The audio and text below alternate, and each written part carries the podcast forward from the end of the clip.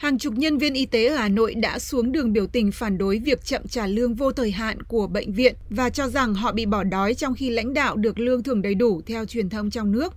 Các nhân viên y tế gồm cả bác sĩ, y tá và dược sĩ của bệnh viện Tuệ Tĩnh hôm 12 tháng 1 đã biểu tình ngày thứ hai liên tiếp trước cổng bệnh viện với các băng rôn như hãy trả lương cho chúng tôi hay nhân viên bị bỏ đói, theo Việt Nam Net. Trong khi đó, báo tin tức của Thông tấn xã Việt Nam cho biết có trên 40 người đã xuống đường và mang theo băng rôn kêu cứu trước tình trạng bị thiếu lương, nợ lương từ tháng 5 2021 đến nay. Họ nằm trong tổng số toàn bộ 160 cán bộ nhân viên làm việc tại khối bệnh viện của Bệnh viện Tuệ Tĩnh đang bị nợ 50% lương từ tháng 5 đến tháng 11 năm ngoái, tương đương 1 đến 3 triệu đồng một tháng và không nhận được một đồng lương nào từ tháng 12 năm ngoái tới nay. Theo Vietnamnet, các nhân viên y tế phản ánh rằng công việc nhiều vì dịch bệnh, nhưng không những họ không được thêm tiền hỗ trợ mà còn không nhận được lương đầy đủ. Thật sự không còn cách nào khác với 50% lương là 2,7 triệu đồng một tháng và đến giờ là không nhận được lương nữa chúng tôi đã kiệt sức rồi. Dược sĩ Nguyễn Thị Tuyết nói với Vietnamnet và cho biết gia đình chị phải nhờ đến sự hỗ trợ của ông bà ở quê gửi thực phẩm tiếp tế. Cùng ghi nhận về sự việc này, VOV cho biết vì quá bức xúc nên những ngày gần đây sau khi kết thúc giờ làm việc, hàng chục nhân viên y tế của bệnh viện trực thuộc Học viện Y Dược Cổ truyền Việt Nam của Bộ Y tế đã xuống đường căng băng rôn cầu cứu dư luận lên tiếng bảo vệ quyền lợi của y bác sĩ và nhân viên bệnh viện. Một cán bộ công đoàn của bệnh viện được VOV trích lời cho biết rằng những vấn đề về lương thưởng tại bệnh viện Tuệ Tĩnh không phải là chuyện mới và trên thực tế đã kéo dài từ đầu năm 2019 đến nay. Khi đó, theo cán bộ này cho biết, lãnh đạo bệnh viện bất ngờ xin cơ chế tự chủ tài chính trước sự phản đối của hầu hết nhân viên tại đây, dẫn đến 100% nguồn thu và hỗ trợ của bệnh viện đều phụ thuộc vào lượng bệnh nhân đến khám. Một điều dưỡng không được nêu tên nói với VOV rằng Tuệ Tĩnh là bệnh viện đông y nên rất khó để tự chủ như các bệnh viện Tây y khác và việc xin tự chủ tài chính của các lãnh đạo bệnh viện đã đẩy 160 y bác sĩ cùng nhân viên y tế vào tình cảnh khó khăn. Tại các buổi ra ban vào tháng 11, giám đốc bệnh viện cho biết không có nguồn tiền để chi trả cho cơ sở y tế này, theo Jing News. Vietnamnet cho biết các nhân viên của bệnh viện đã phải đi làm ngoài giờ để kiếm thêm thu nhập. Một nhân viên kế toán có tên Lê Thị Thanh Bình nói với tờ báo này rằng trong khi y bác sĩ và y tá, những người có nghiệp vụ, thì đi đấm bóp để kiếm tiền, còn những người khác thì mang rau trồng ở quê lên bán hoặc chạy Grab, xe ôm hay ship hàng. Các cuộc gọi của VOA tới bệnh viện Tuệ Tĩnh ngoài giờ làm việc để yêu cầu bình luận không nhận được hồi đáp. Theo người lao động, Bộ Y tế ngày 12 tháng 1 đã yêu cầu lãnh đạo Học viện Y Dược Cổ truyền Việt Nam và Bệnh viện Tuệ Tĩnh phối hợp ngay với Bộ để giải quyết dứt điểm việc nợ lương, đảm bảo quyền lợi người lao động theo đúng quy định của pháp luật và báo cáo về Bộ Y tế trước ngày 20 tháng 1. Việt Nam vừa kết án thêm một nhà báo với tội danh trốn thuế khi Tòa án Nhân dân Hà Nội tuyên 4 năm tù cho ông Mai Phan Lợi, cựu Phó Tổng Thư ký Tòa soạn báo pháp luật và là một trong những đại diện xã hội dân sự từng gặp mặt Tổng thống Mỹ Barack Obama tại Hà Nội. Phiên tòa xét xử ông Lợi, nguyên Chủ tịch Hội đồng Khoa học Trung tâm Truyền thông Giáo dục Cộng đồng MEC, diễn ra trong ngày hôm 11 tháng 1 theo truyền thông trong nước. Cựu nhà báo 51 tuổi bị tòa ở Hà Nội tuyên phạt 48 tháng tù với cáo buộc là người chủ mưu cầm đầu trực tiếp chỉ đạo nhân viên dưới quyền không thực hiện kê khai nộp thuế. Ông Lợi, người sáng lập MEC, một tổ chức phi lợi nhuận có kênh truyền thông GTV,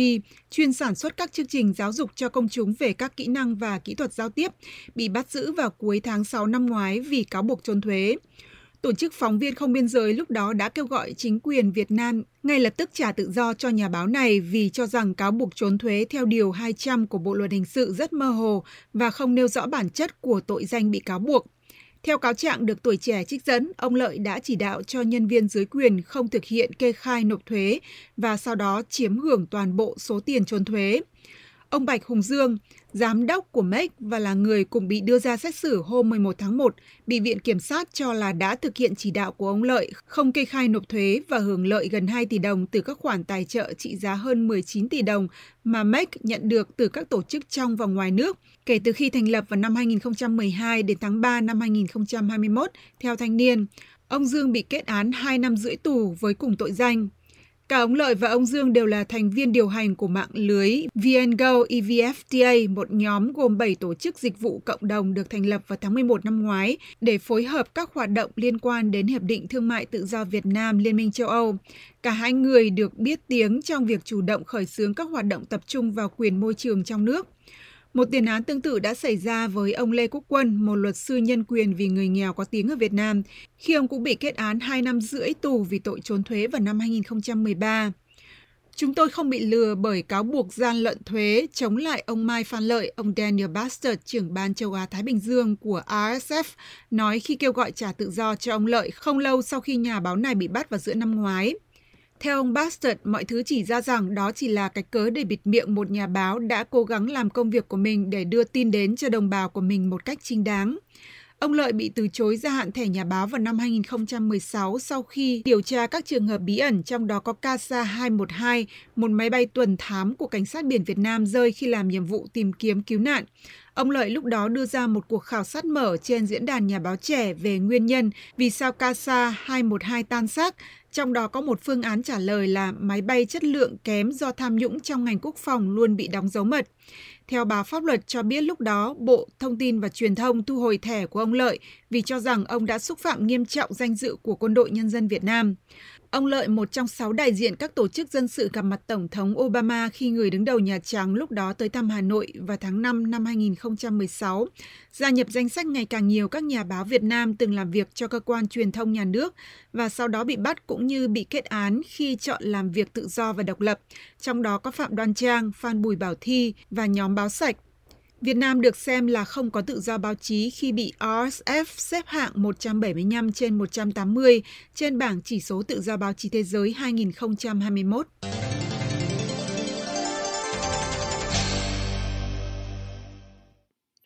Tỉnh Lạng Sơn, đầu mối thông thương chính giữa Việt Nam và Trung Quốc, vừa có công văn thông báo họ sẽ ngưng cho xe chở trái cây tươi xuất sang Trung Quốc đến cửa khẩu do tình hình ùn tắc vẫn chưa được cải thiện. Lệnh tạm ngưng này sẽ có hiệu lực kể từ ngày 17 tháng 1 cho đến Tết Nguyên đán. Trang mạng Vietnamnet dẫn công văn của Ủy ban Nhân dân tỉnh Lạng Sơn cho biết.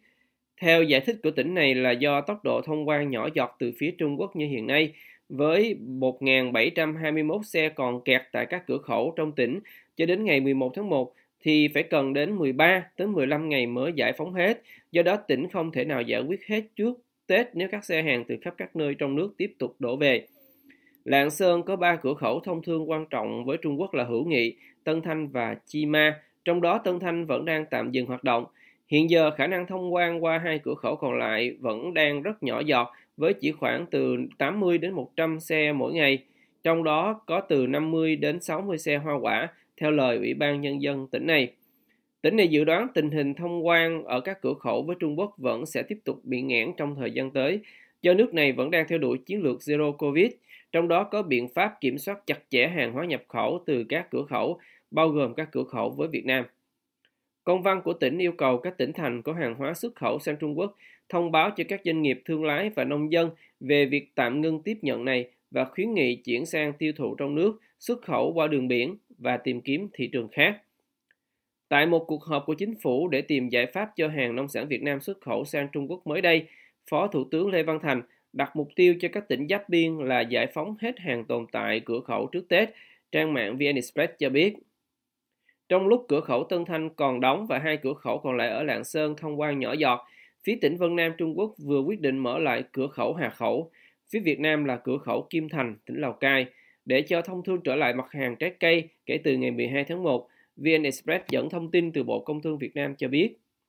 Trước đó, phía Trung Quốc đã đồng ý mở lại ba cửa khẩu giữa tỉnh Quảng Tây của nước này và thành phố Móng Cái, tỉnh Quảng Ninh của Việt Nam, bao gồm cầu Bắc Luân 1, cầu Bắc Luân 2 và cầu phao km 3 cộng 4. Cửa khẩu Hà Khẩu đã ngưng nhập cảnh trái cây tươi của Việt Nam kể từ giữa tháng 7 năm ngoái, sau khi họ nói đã phát hiện virus corona trên bao bì và thùng xe thanh long nhập khẩu từ Việt Nam. Mặc dù phía Trung Quốc đã cho nhập khẩu trái cây Việt Nam trở lại ở Hà Khẩu, nhưng thông tin từ Thông tấn xã Việt Nam cho biết đến chiều ngày 12 tháng 1, chỉ có hai xe container thanh long được khai hải quan và chỉ mới cho qua được một xe. Ngoài việc kiểm soát dịch chặt chẽ khiến quy trình thông quan chậm lại, tình hình thiếu lao động bốc vác vận chuyển phía Trung Quốc do nhiều người đã về quê ăn Tết khiến việc đưa hàng sang Trung Quốc càng gặp khó khăn và bị đội chi phí. Hiện giờ các cửa khẩu với Trung Quốc mở lại với Việt Nam theo hình thức đổi tài sang xe, tức là người xe và hàng Việt Nam không được đi thẳng qua Trung Quốc mà phải chuyển sang xe của Trung Quốc và được tài xế Trung Quốc trở về theo tìm hiểu của VOA. Tỉnh Long An vừa báo cáo ca nhiễm Omicron đầu tiên là chuyên gia Trung Quốc nhập cảnh từ Uganda qua sân bay Tân Sơn Nhất. Cùng lúc, thành phố Đà Nẵng cũng lần đầu tiên ghi nhận 3 ca nhiễm Omicron là những người nhập cảnh từ Malaysia từ cuối tháng 12 năm 2021. Như vậy, tổng số ca Omicron ở Việt Nam đến ngày 12 tháng 1 là 35, có ở 8 tỉnh thành là Hà Nội, Thành phố Hồ Chí Minh, Đà Nẵng, Hải Phòng, Hải Dương, Quảng Nam, Thanh Hóa và Long An. Tuy nhiên, đến nay biến thể này chưa lây lan ra cộng đồng. Tất cả các ca nhiễm đều là người nhập cảnh được xét nghiệm và cách ly ngay từ khi đến sân bay. Giám đốc Sở Y tế Long An Huỳnh Minh Phúc được tờ Lao động dẫn lời cho biết ca nhiễm Omicron này là chuyên gia cho một công ty sơ tổng hợp ở Đức Hòa Hạ thuộc huyện Đức Hòa, tỉnh Long An có quốc tịch Trung Quốc. Chuyên gia này nhập cảnh vào Việt Nam từ Uganda hôm 25 tháng 12 năm 2021, có ghé qua Doha cũng theo lời ông Phúc. Bệnh nhân được xét nghiệm dương tính vào ngày 31 tháng 12 sau lần xét nghiệm đầu tiên cho kết quả âm tính hôm 27 tháng 12. Mẫu bệnh phẩm sau đó được gửi đến Viện Pasteur thành phố Hồ Chí Minh và đến ngày 10 tháng 1, kết quả xác định trình tự gen cho biết bệnh nhân nhiễm biến thể Omicron. Trong lúc chờ đợi kết quả từ Viện Pasteur, chuyên gia Trung Quốc này đã được xét nghiệm lần 3 hôm 8 tháng 1 với kết quả âm tính. Tuy nhiên, bệnh nhân vẫn đang được cách ly tại khách sạn cho đủ 21 ngày để theo dõi, cũng theo thông tin ông Phúc cung cấp cho báo chí. Ông Phúc cũng cho biết sức khỏe của bệnh nhân này là bình thường, không ho, không sốt. Hai người tiếp xúc với chuyên gia Trung Quốc này, bao gồm nhân viên y tế và tài xế đưa bệnh nhân từ sân bay về khu cách ly, có kết quả âm tính sau khi xét nghiệm nhanh. Trong số các địa phương có ca nhiễm Omicron hiện nay, Quảng Nam có số ca nhiễm nhiều nhất với 14 ca, trong đó có 8 người đi chuyến bay hồi hương thuê bao của Vietnam Airlines bay thẳng từ San Francisco, Mỹ về Đà Nẵng hôm 24 tháng 12 và được đưa đi cách ly ở thành phố Hội An. Các ca Omicron ở Việt Nam hiện nay đa phần không có triệu chứng và chưa có ai diễn tiến nặng.